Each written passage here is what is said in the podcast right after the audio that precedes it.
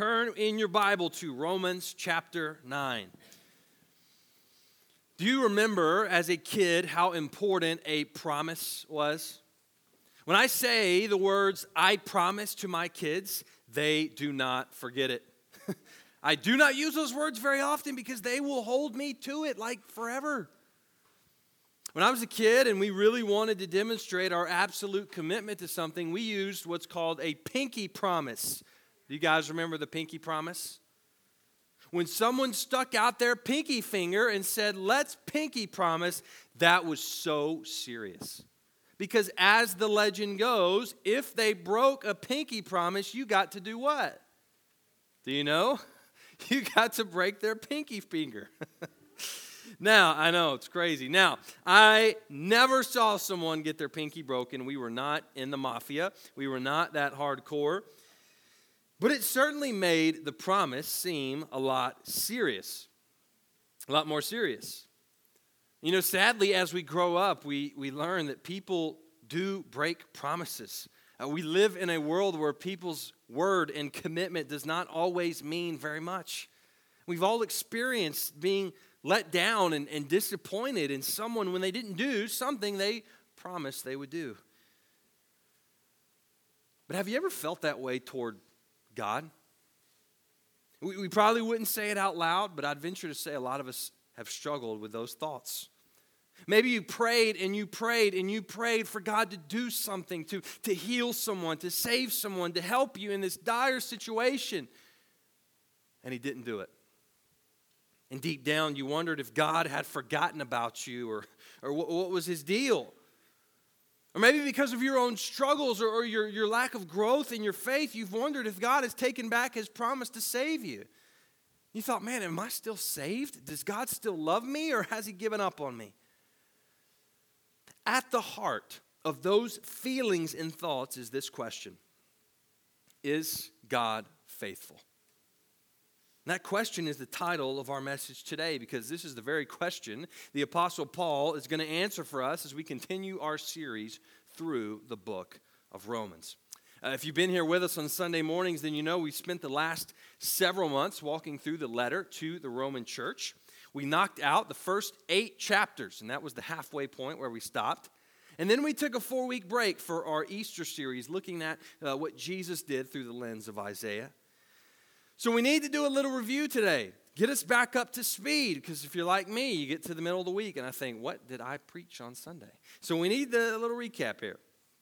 You'll remember Romans is a letter written by the Apostle Paul, interesting guy. He was persecuting the church until Jesus showed up and he was turned radically into a missionary. He became one of the guys who started many of the first churches in the world. He wrote a lot of the New Testament, including this letter called Romans. It's a letter to the church in the city of Rome. He had never met these folks personally, but he hoped to see them. He knew they were a key part of his ministry. So he wrote this letter as an introduction to who he was, what he believed, and what the gospel was all about. And that is really the heart of this letter.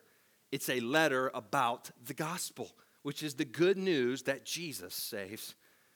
Paul began explaining the gospel, do you remember? With the bad news. He said, We're all sinners who've rejected God, and as a result, we stand under his judgment and wrath. That was the bad news. But God. But God loves us, and he wants to have a relationship with us. So he, he had a plan to fix our sin problem. He sent his son Jesus to the earth to die in your place, and he raised him from the dead to give you eternal life. That was his solution. That's the good news of the gospel. It's all about Jesus. And then we saw how we respond to that. It's very simple it's faith. Right? We respond by putting our faith in Jesus. And once we do that, the, the, Paul said we're justified. We are completely forgiven. We have the righteousness of Christ. We are sons and daughters of God. We are co heirs with Christ. We've been adopted. That's our identity. And because of that, nothing can separate us from the love of God.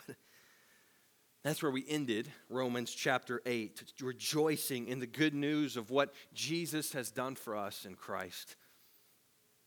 But all this good news and rejoicing has brought to mind a very big concern for some of these first century Christians. Let's remember that the Roman church had in it Jewish Christians, meaning people who had grown up learning the Old Testament, following the law. They were raised hearing all these promises to the nation of Israel. They were told that they were the chosen people of God. But now, they're hearing Paul say that anyone who rejects Jesus stands condemned under his wrath. And here was the problem that included most of the Jewish people they knew, their friends, their family. So the Jewish Christians who had trusted Jesus, they were wanting to know Paul, is God done with the nation of Israel? Is he really going to condemn them? And better yet, did God break his promises in the Old Testament? Did he change his mind? Did he take back his word? And then you had the folks on the other side. There were also Gentile Christians in the Roman church. They had no connection to the nation of Israel, but they came into the church. They're learning about all this history, they're learning about the Old Testament. And some of them were likely thinking, hey, you know, these Jewish folks, they killed Jesus. And it makes sense that God has some wrath towards them. But if God broke his promise to them, then how do we know he won't break his promise to us? At the heart of these concerns from these first century Christians was this one big question, the same one we saw that we have too Is God faithful? And Paul had heard these questions and concerns so much that he decided to devote a major section of his letter to this issue. He needed to play some defense. He needed to defend his gospel message and ultimately to defend God. He needed to explain how Israel and the church and the Old Testament and the gospel and all these things fit together. That's what Romans 9, 10, and 11 are. And it's so important that we understand something right off the bat. In fact, I'm going to try to tell you this every single week. Paul did not write Romans 9 through 11 to explain a theological system or to cause debates and controversy. He wrote it to address a real concern that he had and to help encourage the church in crisis. Believe it or not, Romans 9 through 11 was actually written to bring unity to believers, not division like it often has.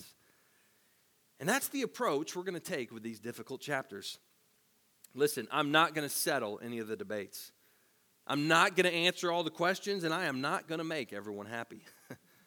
We're going to focus on why God inspired Paul to write these words and what they mean for our lives today.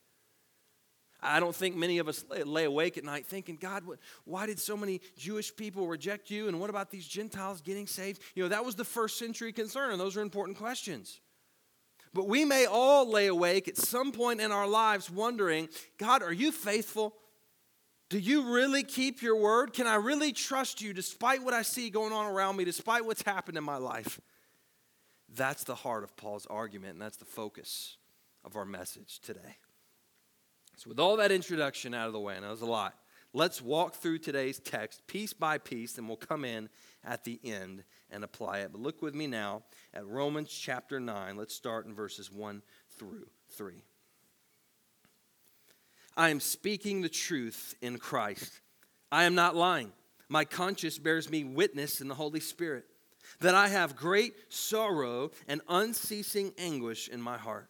For I could wish that I myself were accursed and cut off from Christ for the sake of my brothers, my kinsmen according to the flesh. First, notice the shift here from Romans 8 to Romans 9. And Paul goes from this big celebration of God's love to to, to this. Look at his tone. He's setting up something, this, this argument he's got in Romans 9 through 11. And, and Paul wants us to see that this is not just some kind of theological thought exercise. Siri found something on the web for me from Romans 9. Thank you. I've already got this one covered, though. I got to find a way to disable that. Anyway, Paul wants us to see this is not just a theological exercise for him. This is not just some sort of fun theory. This is a real life issue for him. This is something that's weighing heavily on him. His heart is broken when he thinks about all the Jewish people who've rejected Jesus. So he's really emphasizing his sincerity. He says, I'm speaking the truth. I'm not lying here. He says, I have great sorrow and unceasing anguish. He's piling up these words to make a big point. And one of the reasons he speaks this strongly is because he's been accused, likely, of not caring about the Jews. Let's remember that God called Paul to be the missionary to the Gentiles. So he spent most of his ministry trying to reach people outside the nation of Israel. He often criticized Jewish Christians for uh, uh, excluding Gentile believers or trying to add things onto their faith. So Paul received the unfair reputation of being partial to the Gentiles. And here's Paul refuting that in the strongest possible way to the point where he says, If it were possible, I wish I could be cut off from Christ. In other words, I would go to hell myself for the sake of my brothers. Paul felt so strongly about the lostness of the Jewish people that he was willing to trade his salvation for theirs. He calls them his, his kinsmen according to the flesh. These are Paul's people. Paul was a Jew himself. He's not writing here about some distant nation or foreign group. No, these were his friends, these were people in his family. So, one thing we need to pause right here and take away is Paul's passion for the lost. He understood the stakes that those apart from Christ spend eternity in hell. And he so loved lost people that he was willing to give himself for their sake. Man, that is an example for us to follow. That's the kind of passion and concern that we need to have for the lost world around us. And as we'll see, these verses really set the stage for what's to come. So I want to encourage you be sure to keep this in mind as we keep going. We've got to remember that for Paul, this was personal, this was an issue of eternity for him. But he continues to describe the, to describe the Jewish people. Look at verses 4 and 5. He says, They are Israelites, and to them belong the adoption, the glory, the covenants, the giving of the law, the worship, and the promises. To them belong the patriarchs, and from their race, according to the flesh, is the Christ, who is God over all, blessed forever. Amen. It's significant right here that Paul calls his people Israelites. You remember early in the letter, he referred to them as Jews. And that title, Jew, had political and national significance, but to call them Israelites shows their religious significance, that they were the people of God. And that's the title he's going to use in this section. He then lists out seven spiritual blessings the nation of Israel had as God's chosen people. First, he said they had the adoption. Out of all the nations of the world, God chose the nation of Israel to be his people. They had the glory, he chose to dwell in their midst. They had the covenants. God made a personal agreement with them to be their God. They had the law, which was reflected the character of God. They had the worship. They were able to go to God with sacrifices and feasts and worship Him. They had the promises. God had committed Himself to them. They had the patriarchs. They could actually trace their ancestry to Abraham and Isaac and Jacob and all these people. But here's the biggest blessing they received the Messiah, Jesus Himself, the Savior of the world, God in human flesh, was one of them. When God came into the world, He chose to be born into their nation and to become one of them. So the Israelite people, out of all the people on the planet, were the most spiritually blessed people of all. They'd been given everything. These were not just stories in history for them. This was their story. This was their history. Jesus was their own brother, their own flesh and blood. And yet, despite all of that, Despite all their spiritual blessings, they had, for the most part, rejected Jesus as their Savior. They had turned away from God's plan of salvation, and now they stood under His wrath. And unless they believed upon Christ, they would spend eternity apart from Him forever.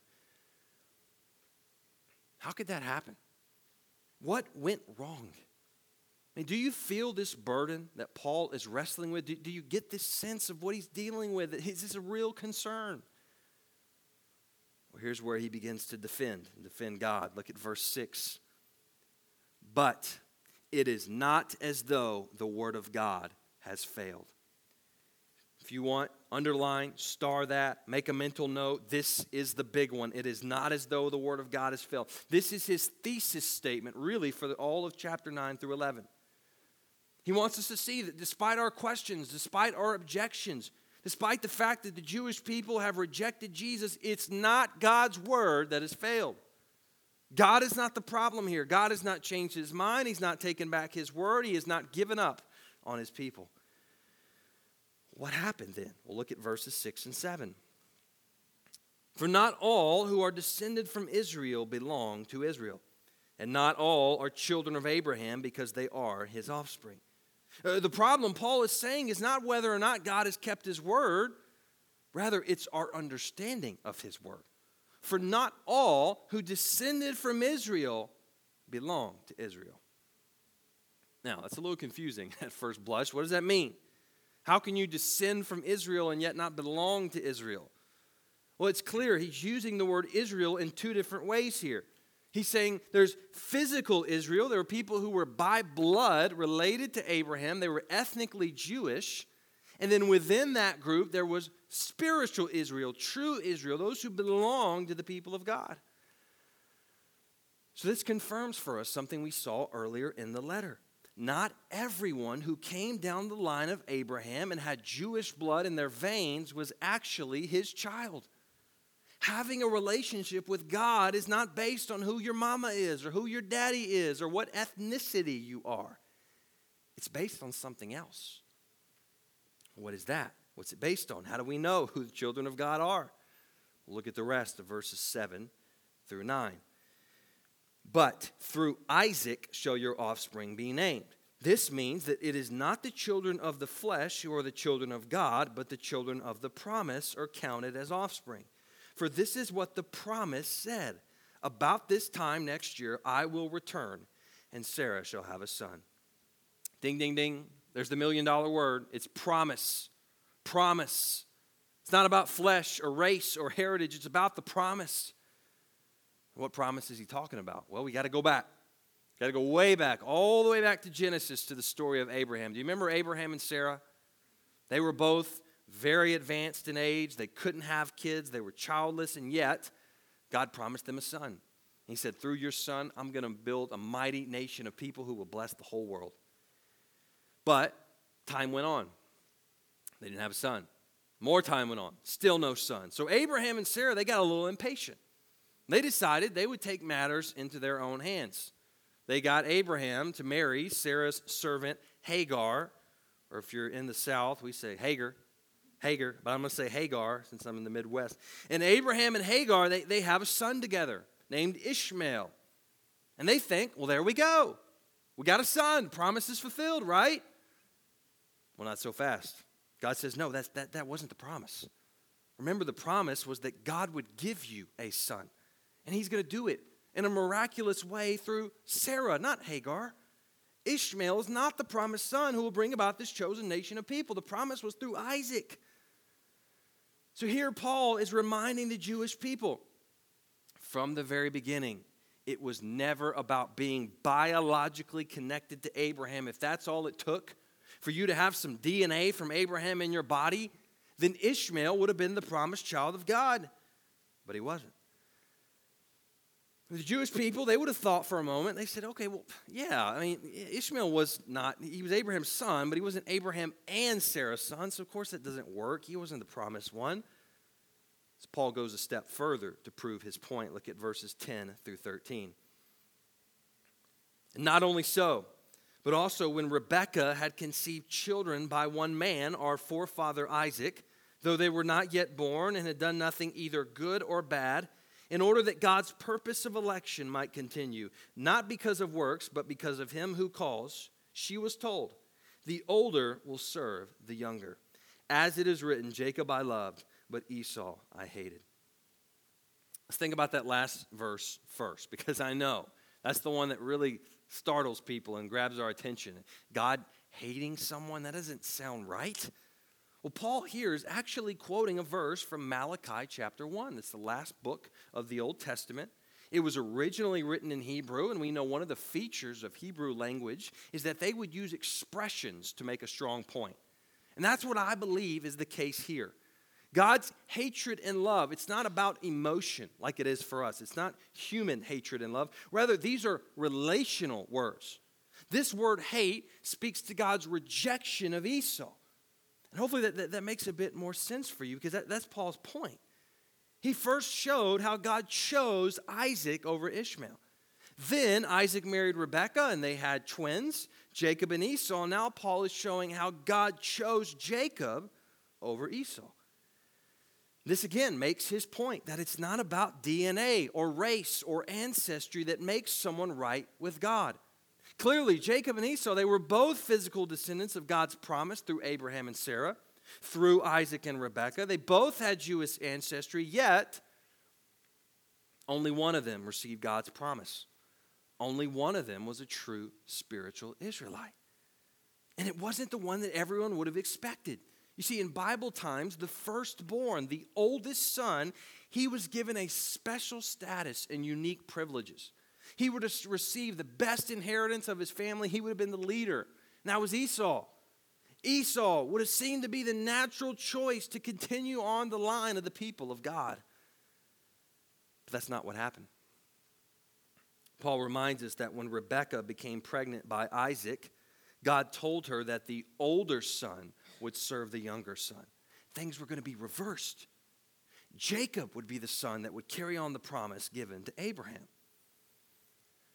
Here's the big question why? Why did Jacob, even though he was the second born, the younger brother, why did he become the next one in God's promised line instead of Esau? Was it because he was a better person than his brother? Or maybe he loved God more than Esau did? Well, let's look at what Paul tells us about when, about when Rebekah received this prophecy from God. Look again at verse 11 though they were not yet born and had done nothing either good or bad. Jacob was named the child of promise over Esau, his brother, before they were even born, before either of them had done anything good or bad. Okay, so if it wasn't based on their choices, on the way they lived or their love for God, then why Jacob over Esau? Well, it actually tells us. Look at the rest of verse 11. In order that God's purpose of election might continue, not because of works, but because of him who calls. That's the answer. Why Jacob over Esau? It's in order that God's purpose of election might continue. And that word election, it means choice. So, simply put, Jacob was the son of promise over Esau because God chose him over Esau. And it wasn't because of works, it wasn't because of anything about them, it was simply because of God who calls. And that leads us back again to the big question why did God choose Jacob and not Esau? Why didn't he choose them both? And what is all this election talk about? And what does this mean for us? Well, I hate to do this to you, but you're going to have to come back next week to find out. I got to leave you on a cliffhanger there because that's what next, week, next week's passage is all about God's election. But I want to pause here. Let, us don't miss Paul's point in these verses before we get to next week. Being a part of true Israel, being a child of God, having a relationship with Him is not something you can just inherit. It's not about your family lineage or who you're related to. As one author put it, it's not about race, it's about grace. So, yes, God is faithful. His word has not failed. And we can apply that to our lives in two key ways today. Here's the first. Number one, God keeps his promises. The concern that the Jewish Christians had about God forsaking his people and breaking his promises was simply a misunderstanding of the meaning of his promises. See, when God made his famous promise to Abraham, his promise was not to save every single person who was born an Israelite. His intent was not that people would be made right with God on the basis of their national heritage. God's promise to Abraham was that he would make from him a great nation of people for himself and that these people would be comprised of many nations. And that's a promise that God kept. We see that all throughout the storyline of the Bible. God saves those who trust in him. Throughout all the disobedience and idolatry, all the horrible things that people do, God continues. He always saves a remnant. There's always this group of people who remain faithful to God, and He remains faithful to them. Yes, our God is a God who keeps His promises. In fact, it is impossible for God to break a promise or he would cease to be God. That would violate his own character, and Scripture tells us that cannot happen.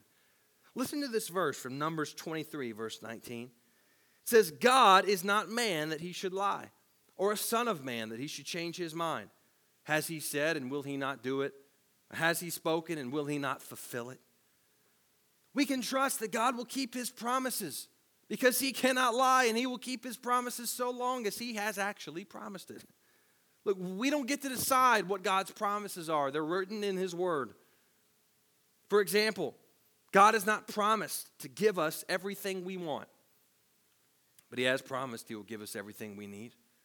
And God has not promised to give us an easy life or that we're always going to be happy, but He has promised that we will find the fullness of joy and life in Him.